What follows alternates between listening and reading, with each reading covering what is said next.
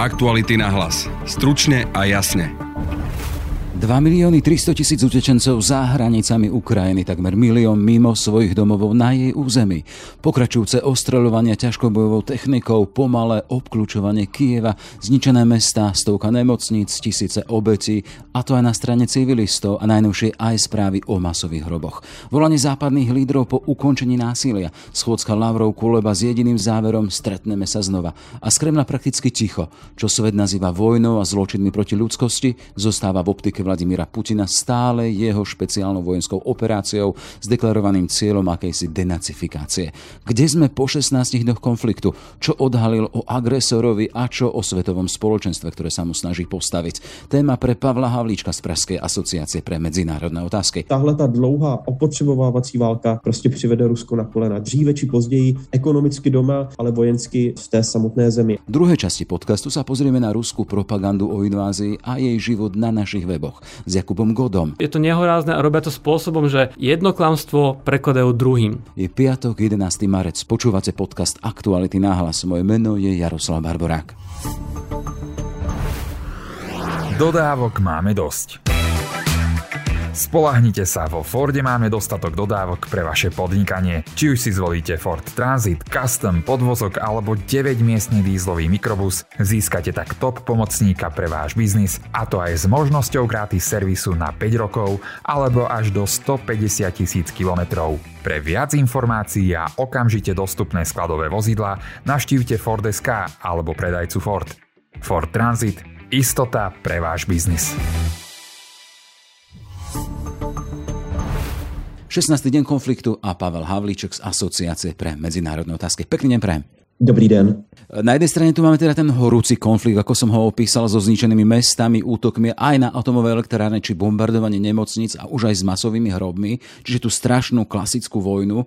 Na druhej ten postup západu, ktorý môžeme označiť aj za vojnu obchodnú, keď vidíme, že prakticky celá alianca, celý západ sa zjednotil v odsúdení invázie a tým konkrétnym protiťahom sa stali rozsiahle ekonomické sankcie voči Rusku, ktoré sa ale stále sprísňujú po tom, čo sa z Ruska stiahujú tie veľké západné spoločnosti.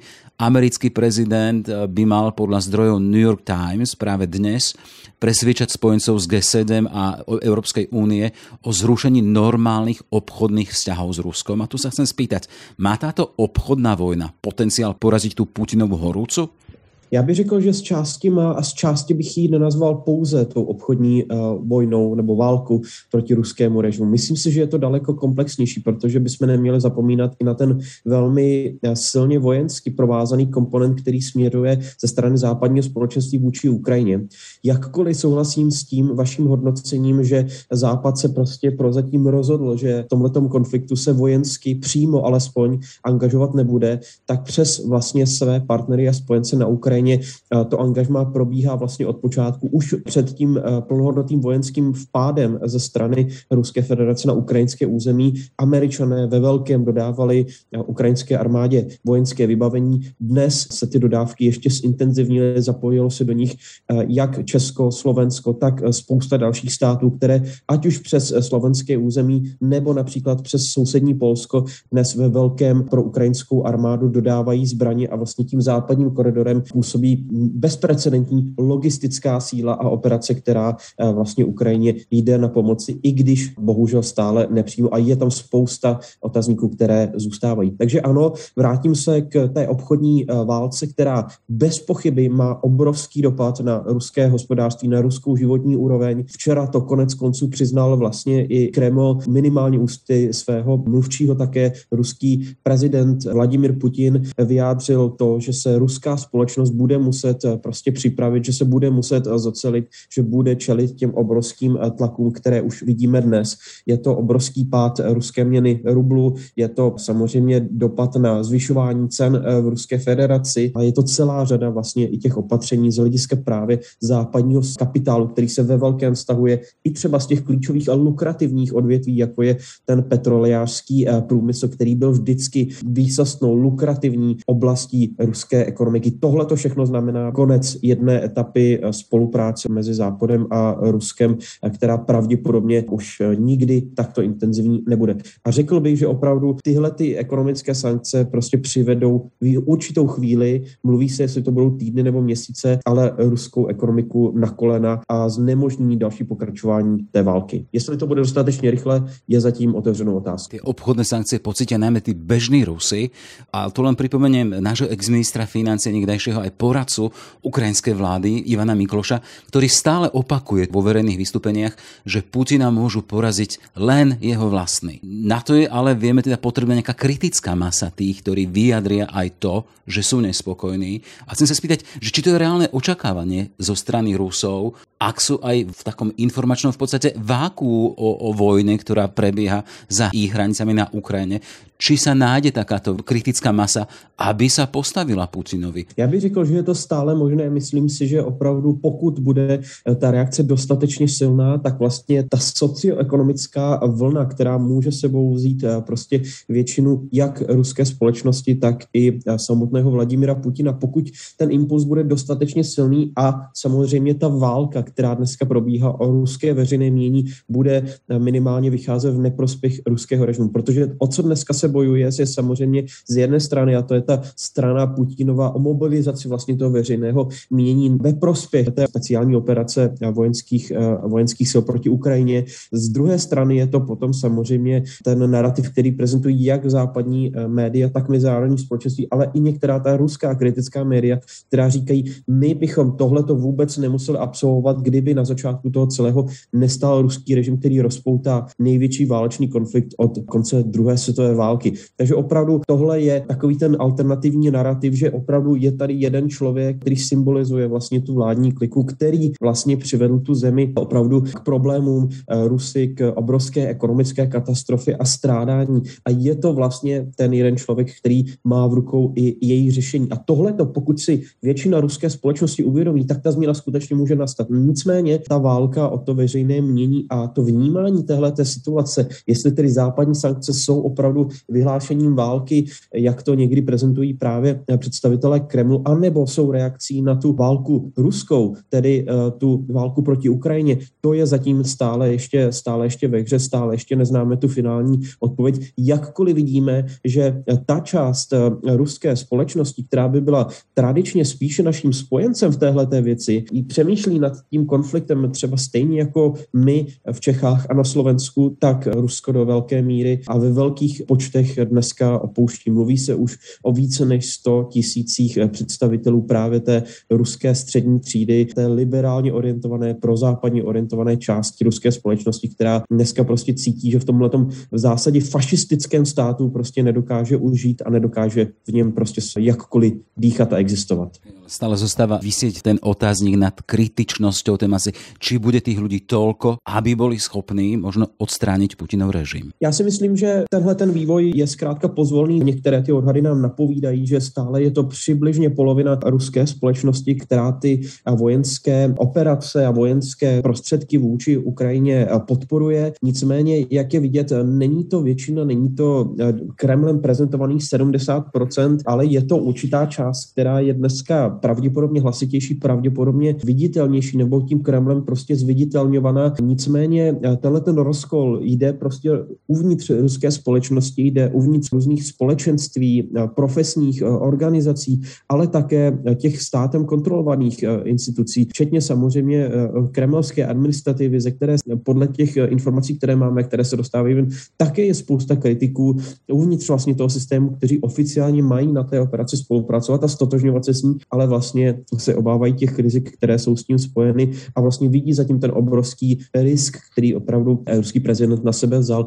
když vystavil šanc celou tu zemi, její ekonomiku a její další osud. Takže opravdu tenhle rozkol v té společnosti jde, ta, ta osa jde přímo středem, řekněme, ruské společnosti, ale kde bude ta větší část, to se zatím prostě neví. Myslím si, že samozřejmě dnes ta situace spíše jde i právě v kontextu odchodu té velké části lidí, kteří by byli přirozeně na té druhé straně, tak vyznívá zatím ve prospěch spíše toho režimu. A proto já vždycky říkám, že je dnes pravděpodobnější a rychlejší nějaká varianta takzvaného palácového převratu než ta velká lidová revoluce. Nicméně ani tohleto v nějakém delším horizontu určitě nemůžeme vyloučit. Pojďme k tomu samotnému konfliktu. Už vstúpil do tretieho týždňa, ešte stále zostávajú v pamäti tie Putinové slova zo začiatku, ktorými ohlásil inváziu, keď hovorilo o špeciálnej vojenskej operácii s cieľom tej demilitarizácie a denacifikácie Ukrajiny s požiadavkou na nezávislosť Donetská a Luhanská Ukrajina ako neutrálneho štátu.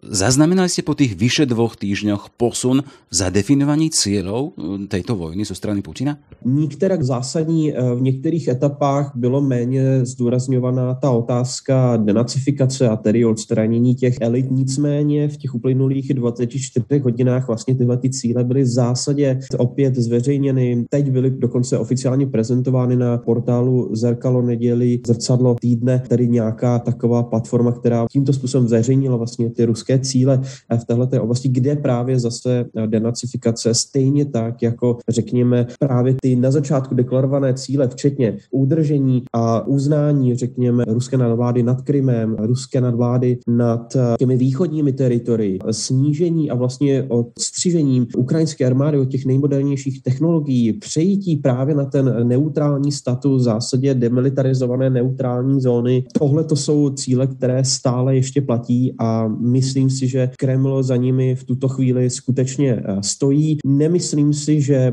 ty cíle takto zůstanou, pokud se ruské armádě nebude dařit stejně tak, jako tomu bylo doposud, kdy prostě ten postup ruských sil byl velmi slabý, až, až vlastně se v posledních prakticky zastavil. Vidíme spíše to, že dneska dochází k obléhání těch jednotlivých měst a vytváření vlastně teroru proti ukrajinskému obyvatelstvu, než že by bylo dosahováno nějakých velkých vojenských úspěchů. Dnes je největšími otazníky takové tři body, které jsou klíčové. Samozřejmě je to ta operace vůči hlavnímu městu Kyjevu, je to i osud historické hlavního města Ukrajiny Charkova, které je stále obloženo a v těžké situaci. A potom třetí věc, a to je ten jižní pruh, řekněme jižní pás ukrajinského území a potenciální operace vůči také velmi významnému sídlu na jihu Ukrajinu městě Oděse, kam se možná připravuje v těchto dnech ta speciální operace, včetně třeba vylodění ruských sil poblíž Oděsy a jejího obležení. Takže tohle to jsou tři takové velké otazníky, které nám stále zůstávají, ale bez nich prostě ruská armáda se nedostala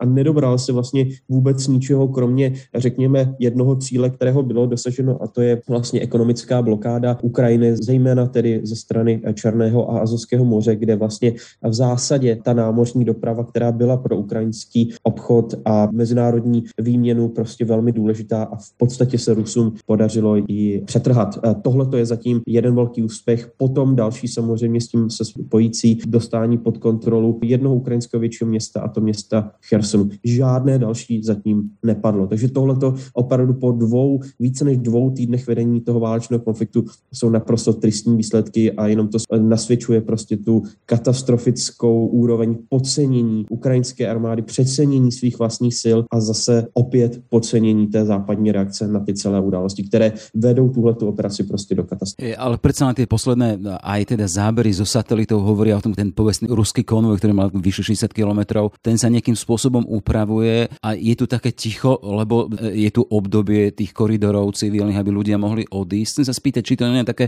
ticho pred búrkou, keď začnú nepekné a tvrdé boje práve o symboly. Spomínali ste Charkov, spomínali ste Kyjev. Ano, tohleto opravdu nás pravděpodobně ještě čeká. Mluví se o tom, že ty další týdny pro Ukrajince budou velmi obtížné. Nicméně myslím si, že ukrajinská armáda a společnost prostě přetrvaly a zvládly už to prvotní období, které bylo pro zmobilizování a zastavení toho rychlého ruského posunu naprosto klíčové. A tu první etapu Ukrajinci prostě zvládli. To, že se ta operace dnes posouvá do druhé fáze, ve které prostě ta válka bude skutečně válkou totální, která bude vyžadovat absolutní nasazení ze strany ukrajinské společnosti, včetně prostě žen, které také vstupují masově do armády nebo do těch teritoriálních jednotek obrany, prostě brání po boku svých mužů, bratrů, otců, své vlastní území a své vlastní domovy. Tohle to je prostě něco, co pro Rusko není dobrou zprávou. Znamená to selhání těch původních cílů, kterými byly rychlé dobytí ukrajinského území, zajmutí ukrajinského vedení v čele s Volodymyrem Zelenským a tak dále. Tohle to se prostě nepodařilo a tahle ta dlouhá opotřebovávací válka prostě přivede Rusko na kolena. Dříve či později ekonomicky doma, ale vojensky v té samotné zemi. A Rusové vlastně už tímhletím, že Ukrajinci tu první fázi té války zvládli, tak prostě už začali prohrávat. Ten proces bude trvat ještě nějakou dobu a stále ještě otevřený v tom smyslu, přesně když jste naznačil, že teď půjde o ty velké cíle město Charkov, hlavní město Kyjev, ale vlastně ani jejich pádem by ukrajinský duch, svobodný duch prostě nebyl zlomen. Nikdo neříká, že ani po pádu hlavního města, případném pádu hlavního města Kyjeva by prostě vláda a Zelenský se nepřesunuli do Lvova a ten konflikt nepokračoval dále. Prostě tenhle ten, řekněme, svobodu milující národ Ukrajinců prostě nelze zlomit tím, že porazíte nějaké město. Tohle to není Ruská federace, kde si o městech říkají, že to je Gorod Geroj, tedy město hrdina. Tam je to hrdinství prostě v každém jednotlivém člověku. Ta perspektiva je tam odlišná. Takže ukrajinská mentalita je v tomhletom prostě jiná a řekl bych, že tuhletu válku prostě Rusko vlastně ani nemůže vyhrát. Očakávate, že dôjde napríklad k stretnutiu Putina so Zelenským? Vieme teda, že Zelenský Volodymyr vyzýval Putina a ešte mu aj týkal, teda stretnime sa, neboj sa. A s akými reálnymi požiadavkami do nich mohli vstúpiť popríbade títo aktéri? Počuli sme práve ukrajinského prezidenta, že rokovať je pripravený, no nekapituluje, že Ukrajina nekapituluje. To si myslím, že stále trvá, že prostě jak ukrajinská, tak ruská strana sú zatím stále pripravení ten konflikt vlastně dále eskalovat, dále ho vést. Vidíme, že z té ruské strany prostě se dneska posouvá ten konflikt k obléhání těch měst, vidíme tu katastrofickou situaci u Mariupolu, ale i dalších sídel. Prostě tohle to je, kde ruský režim se snaží vyvíjet tlak na to politické vedení, aby prostě ustoupilo v kontextu těch masových ztrát na civilních životech, na životech běžných Ukrajinců, kteří s tou válkou vlastně nemají nic společného. Tohle to je ten donucovací prostředek, který se ruský režim snaží dneska aplikovat. Myslím si, že to setkání může skutečně nastat. Viděli jsme vlastně včera to setkání mezi z hlediska úrovně druhými představiteli obou států, ministry zahraničních věcí, kteří teoreticky mohli připravit půdu pro takové setkání. Myslím si, že ta doba k tomu ještě nedozrála a myslím si, že jedno podobné setkání na úrovni i právě ministrů zahraničních věcí bude muset proběhnout, než ta schůzka bude na té nejvyšší úrovni. Samozřejmě ta jednání se dále povedou na té, řekněme, nižší praktické úrovni. To, to je ten dialog, který probíhá na hranici mezi Ukrajinou a Běloruskem, ale myslím si, to, že to setkání mezi Zelenským a Putinem proběhne až v okamžiku, kdy opravdu to rozhodnutí finální bude v té či oné podobě prostě na stole. Oni budou potom debatovat o těch ryze politických detailech, ať už to bude z jedné strany prostě konečné stažení ruských vojsk a řekněme ukončení té speciální vojenské operace, pro ukrajinskou stranu samozřejmě optimistický a, a řekněme preferovaný scénář, anebo potom z té druhé ukrajinský souhlas na některé z těch podmínek, o kterých my jsme se bavili, které právě mohou spočívat v tom, že se Ukrajina třeba vzdá kontroly nad tím poloostrovem Krymem nebo třeba nad těmi, řekněme, východními územími nedávno anektovanými Ruskou federací. Některé z těchto koncesí prostě a všechny tyhle ty v zásadě ruské podmínky budou muset být skutečně diskutovány na té nejvyšší úrovni. A to neříkám, že musí proběhnout fyzickým setkáním těchto dvou státních zástupců, ale myslím si, že skutečně budou muset jít na tu nejvyšší úroveň minimálně z hlediska toho finálního rozhodnutí, protože prostě jsou naprosto osudové a klíčové v budoucnosti vlastně to vyvrcholení toho vojenského konfliktu. Konflikt na Ukrajine v treťom týždni a Pavel Havlíček z Asociácie pre medzinárodné otázky. Všetko dobré, nech sa vám darí. Ďakujem vám za pozvání a mějte se v rámci možností hezky. V štúdiu mám momentálne Jakuba Godu, experta na dezinformácie, ktorý pracuje v prezidentskej kancelárii. Dobrý deň. Dobrý deň, ďakujem.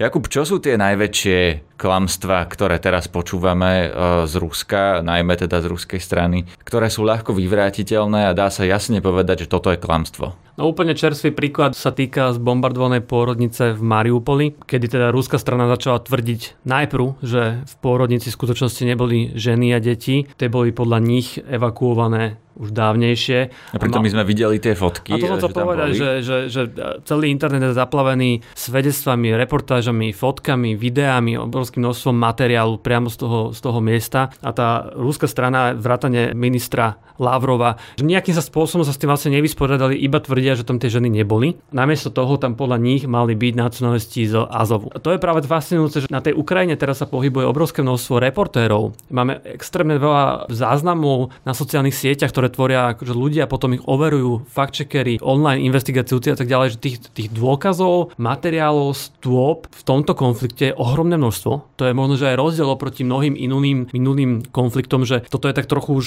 vojna vysielaná na internete. Celý TikTok je zaplavený videami, mnohé z nich sú aj nepravdivé alebo sú manipulatívne, ale dá sa to overovať a takýmto spôsobom akože jednoducho nahrubo zaklamať, že tam neboli ženy a deti, keď je internet zaplavený fotkami skrvavených tehotných žien. To je neuveriteľné. To je akože je to nehorázne a robia to spôsobom, že jedno klamstvo prekladajú druhým. Áno, ten Lavrov napríklad ešte ani nedopovedal toto jedno klamstvo a hneď to prekryl ďalším a ešte ani to nedopovedal a už na slovenskom internete sa to šírilo, nejakí ľudia v diskusiách šírili, že presne tento narratív, že teda tie ženy tam neboli, potom sa začalo šíriť, že to boli nejaké najaté herečky. Kto tomu to vôbec verí? Podľa mňa je to také hrubé klamstvo, že tomu nikto nemôže veriť, ani tí ľudia, ktorí to šíria. Tak sú to ľudia, ktorí sú čo naozaj sa nevyznajú v tých informáciách a dá sa povedať, že sú hlúpi, alebo sú len náchylní veriť čomukoľvek, čo príde z ruskej strany bez ohľadu na to, aké je to absurdné, alebo sú to nejakí platení ľudia, ktorí to šíria za peniaze bez ohľadu na to, či je to klamstvo alebo pravda. Budem vychádzať z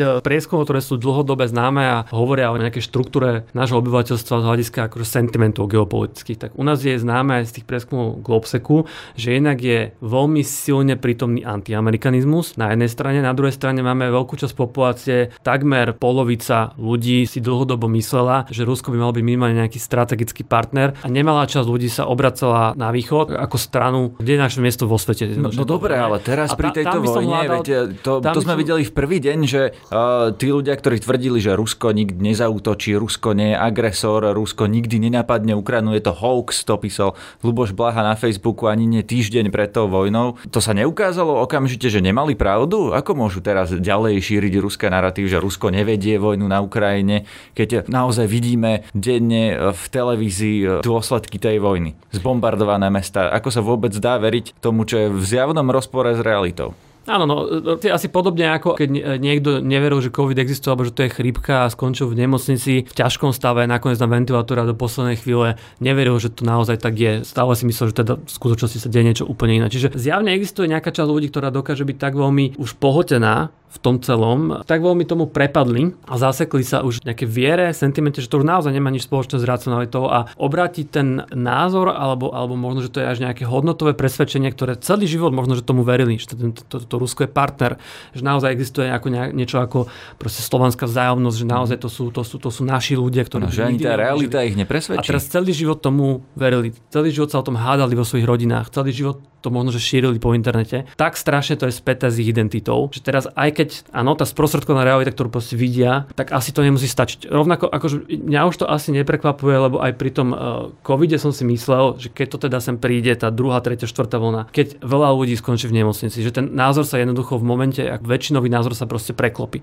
A ono sa teda deje aj v jednom aj v druhom prípade to, že časť ľudí naozaj vytriezvie. To vidíme už, uh, keď si porovnáme prieskum Fokusu z predvojny a prieskum ako po vojne, že tam posun nejaký je, aj keď mali inú metodiku, ale nejaký posun tam už je vidieť. Čiže časť ľudí naozaj na to reaguje spôsobom, aký ste popísali, ale zjavne to bude asi ešte nejakú dobu proste časť ľudí, ktorí sú tak silno upnutí smerom na ten východ alebo k tomu Rusku, na úrovni sentimentálnej, na úrovni emočnej, že neviem, čo ešte bude treba, aby, aby sme ich presvedčili. Ale čo je podstatné povedať, že našťastie sa mi zatiaľ zdá, že, že tá ruská strana z hľadiska tej ich propagandy robí akože mimoriadne lenivú a takúže v niečom primitívnu prácu, že nezískajú asi, alebo minimálne neprejavujú šikovnosť, ktorou by mohli ako keby nejak pomôcť tomu. Robia to, čo robili vždycky, jednoducho strieľajú halabala do priestoru, random, obrovské množstvo, hovorí sa tomu shitposting, jednoducho jedno klamstvo za druhým, náhodne, častokrát nekonzistentné. konzistentne. Na tú skupinu, ktorú sme si tu popísali, to môže fungovať, ale v dnešnej dobe, kedy máme toľko informácií, toľko ľudí to vyvracia, taká pozornosť sa tomu venuje. Ak tomu niekto verí, tak je to skôr ako keby by som hľadal, že to je hlúposť naša ako ich šikovnosť. Čiže trochu to treba už demaskovať asi, že to, čo sa niekedy popisovalo ako nejaká sofistikovaná ruská propagandistická mašinéria, v skutočnosti je strieľanie jedného klanstva za druhým, úplne halabala. Áno, nie je to nejakého... taktika. Ja som si dnes všimol, že ruská ambasáda na Slovensku Áno. priamo šíri, teda nie len že jednu lož za druhou, ale oni v jednom poste sú schopní dať desať konšpiračných teórií, že netopiere šíria, neviem, nejakú biologickú zbraň, potom to tvrdenie, že nejakí Američania na Ukrajine vyvíjali v biologických laboratóriách nejaké biologické zbrane, pritom to očividne vyvrátiteľná lož. A do jedného postu, a to nie je len ruská ambasáda na Slovensku, ale ruská ambasáda napríklad aj v Británii, vyslovene šíri možno desiatky očividných lží, konšpiračných teórií. Nie je to stratégia v zmysle, že zmiasť tých ľudí, veď to sa hovorí dlho, že vlastne nejde o to, či tomu tí ľudia no. veria, ale len aby boli tak zahltení tým informačným chaosom, že nebudú vedieť, čo je pravda. Áno, je to presne dlhodobá stratégia, je to do- dobre popísaný fenomén alebo spôsob fungovania presne tejto ruskej propagandy, že sa nesnažia budovať nejaký kontranaratív, konzistentný, ale naozaj zahlcovať ten priestor blúdmi. Čiže v tomto prípade to nie je ani prekvapuje, ani nové, ale čo mňa prekvapuje je ako keby tá lacnosť alebo to, že za celý ten čas zatiaľ nedokázali prísť ani s niečím, ani len akože trochu uveriteľným, čo by, čo by dokázalo zmiasť aspoň nejaké stredové publikum aspoň na pár hodín. Že naozaj idú takým tým veľmi jednoduchým spôsobom, že zoberú video z iného miesta, z iného času a ne, nejakým spôsobom ho odtitulkujú, zoberú fotku z iného miesta, za pár hodín je to vyvratené na internete. Jednoducho je to, je to, je to, je to niečo, čo, tú škodu, kým je, je to, to niečo, čo bežný používateľ internetu bežne akože robí v rôznych proste facebookových skupinách a pritom v dnešnej dobe akože je prestor robiť že sofistikovanejšie alebo náročnejšie veci, že máme svet akože vizuálnych efektov, vieme robiť naozaj že komplikované deepfakeové videá, kde vieme vymeniť niekoho tvár, vieme zmanipulovať zvuk, vieme vyrobiť ako keby že úplne digitálne alterovaný obraz. Nič takéto nevidím. A to by sa naozaj ťažšie mohlo odhalovať, mohlo by to trvať dlhšie, mohlo by to zmiasť nejakých stredových ľudí. Nič z tohto nevidím, proste vidím úplne jednoduché desať rokov staré akože triky. Je to v niečom veľmi akože stupidný spôsob robenia a je pravda áno, že, že to zahlcovanie priestoru proste v tom, ako fungujú sociálne siete a ako je časť ľudí nastavená, akože nejaký efekt proste asi stále bude mať. Ale popisujeme to pravým menom, že nie, nie je to nič sofistikované, je to niečo, čo akože veľa ľudí, keď sa dá dokopy a má chuť proste zahlcovať priestor, tak to akože priemerný používateľ vedia proste generovať takéto veci. Čiže nevidím v tom už zďaleka nejakú akoby že obdivuhodnú, šikovnú formu manipulácie. Je to proste zahlcovanie sociálnych sietí blúdmi, rád radom a časť ľudí na to je skrátka akože receptívna. A čo je najhoršie, máme tu proste časť lídrov, ktorí toto radi ako keby šíria a používajú. Áno, na to sa chcem opýtať. Máme pred sebou dve posledné otázky. Tá posledná bude na to, že ako sa v tom ten bežný človek má zorientovať, ale ešte predtým sa chcem opýtať presne na toto, že keď to šíria slovenskí politici alebo verejné osoby. Áno, Štefan Harabín naozaj dáva tiež do jedného postu mnohé klamstvá, sám si to komentuje, aby tam zvyšoval návštevnosť s ďalšími linkami na nejaké dezinformačné a propagandistické weby. Čo s tým? Prečo mu nezaklopala polícia na dvere v prvý deň, keď napísal, že by urobil to isté, čo Putin? To je ďalšia téma, do akej miery si plnia tieto naše orgány svoju prácu v tomto a kam až akoby zájsť. Druhá strana mince je, že, teda, že, že my tu máme tých šíriteľov týchto naratívov veľmi veľa na našej politickej scéne, ale áno, akože veď prebieha súdny proces s Marianom Kotlebom kvôli staršiemu prípadu. Ja si myslím, že by si mali plniť úlohu aj policajné zložky, ale otázka je, že kam máš zájsť a otázka je aj, čo so sociálnymi sieťami. Minimálne si myslím, že veľvyslanectvá Ruskej federácie, ktoré takýmto spôsobom klamú, by tam nemali mať priestor. Takisto nielen Russia Today a Sputnik News, ktoré už zablokovali, ale aj akýkoľvek ich predstaviteľia, ktorí sú priamo s nimi linknutí, novinári s nimi spojení, alebo ktorékoľvek médiá alebo profily, ktoré majú preukázateľné linky na túto ruskú stranu. Či už to vidí Facebook, alebo to vidia naše inštitúcie, ktoré teda tvrdia, že, že vedia preukázať niektoré takéto spojenia. To by mal byť dôvod pre proste blokovanie alebo pre minimálne. No, prečo nejaké... sa to nedieje? Prečo to vidíme zamorený Facebook a sociálne siete práve takýmto obsahom a vlastne ja mám pocit, že nikto s tým nič nerobí, lebo tá realita je taká, že je to naozaj sme tu zamorení klamstvami a bežný človek má potom problém sa v tom zorientovať. No, pokiaľ ide o Facebook, tak tam inštitúcie vynikajúce s nimi komunikujú. Ja sám som bol vo viacerých konverzáciách s predstaviteľmi Facebooku. Tlačíme na nich, aby išli oveľa ďalej, ako je zablokovanie Russia Today a Sputniku. Oni sa tomu zatiaľ proste bráňa. Čiže ne, nevieme ich proste príjmeť k tomu, aby išli ďalej. Na druhej strane tvrdia, že ak vieme preukázať prepojenia nejaké, alebo ak napríklad u nás em bé ú bloklo hlavné správy, tak to by z ich pohľadu mohol byť dôvod na to, aby aj oni blokli stránku. To je niečo, čo je nejakým spôsobom riešené aktuálne. Čiže je tam proste snaha vyvíjať tlak na nich, aby nezostali pri tom, že zablokujú dve e, ruské médiá, ktoré tu ani neboli až také strašne vplyvné konkrétne na Slovensku. Takže ja si myslím, že by mali postupovať razantnejšie, rýchlejšie, dôraznejšie na to, ako, ako čo sa vlastne deje, že sme proste čelíme najväčšiemu konfliktu za druhej svetovej vojny. A tie ďalšie otázky, to, to je skôr ako naozaj na otázka na predstaviteľov polície, sú v tom oveľa aktivnejší ako v minulosti, to je zase druhá vec. A skôr vo vyvracaní ako v stíhaní. Áno, sú veľmi aktívni komunikačne, mnohé veci veľmi hyperaktívne komunikujú. Vidíme ale aj to, že jednoducho akože na tú časť populácie, o ktorej sme hovorili, to proste nestačí, keď či už nejaké médium alebo stránka polície o tom komunikuje, že oni si to v tých skupinách budú asi prezdieľavať, že ide to do veľkej miery mimobežné. Tým ako keby nechcem popierať nejakú zmysluplnosť toho, že treba to robiť, treba mať tú trpezlivosť a robiť to, ale je to nadlho, akože nevieme to, na to, ako je vážna situácia, ja sa prikláňam takým tým, že razantnejším opatreniam, aj keby len dočasným, ako je to bloknutie hlavných správ, treba ísť to ďalej. Vec je príliš vážna na to, aby sme teraz mali čas chuť nejaké dlhodobé plány. Rozumiem, to pre, byť... preto sa chcem opýtať, že ako sa ten bežný človek v tom má zorientovať, lebo to potom následkom tých dezinformácií informácií na internete. Niekto na nejakej,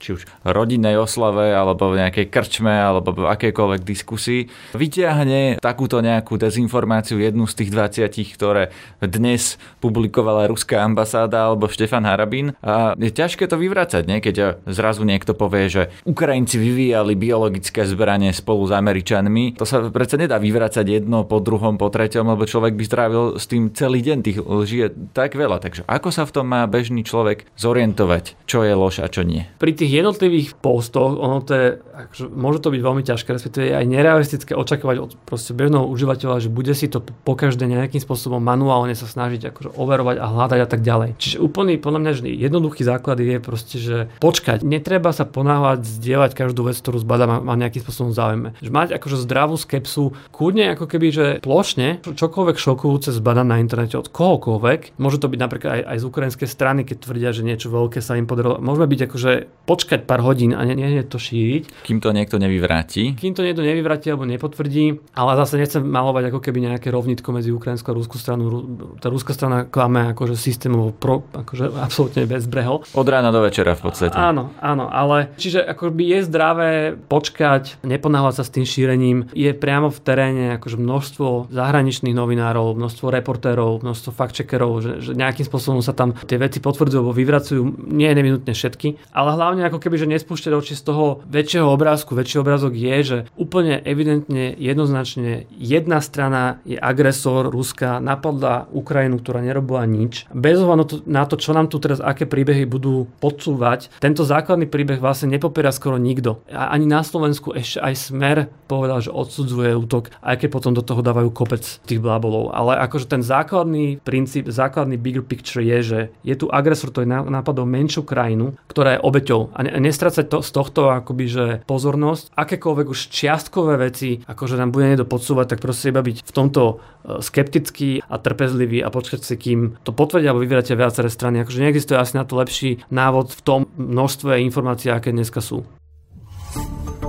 Aktuality na hlas. Stručne a jasne. Sme v závere. Za pozornosť ďakujú Peter Hanák a Jaroslav Barborák. Aktuality na hlas. Stručne a jasne.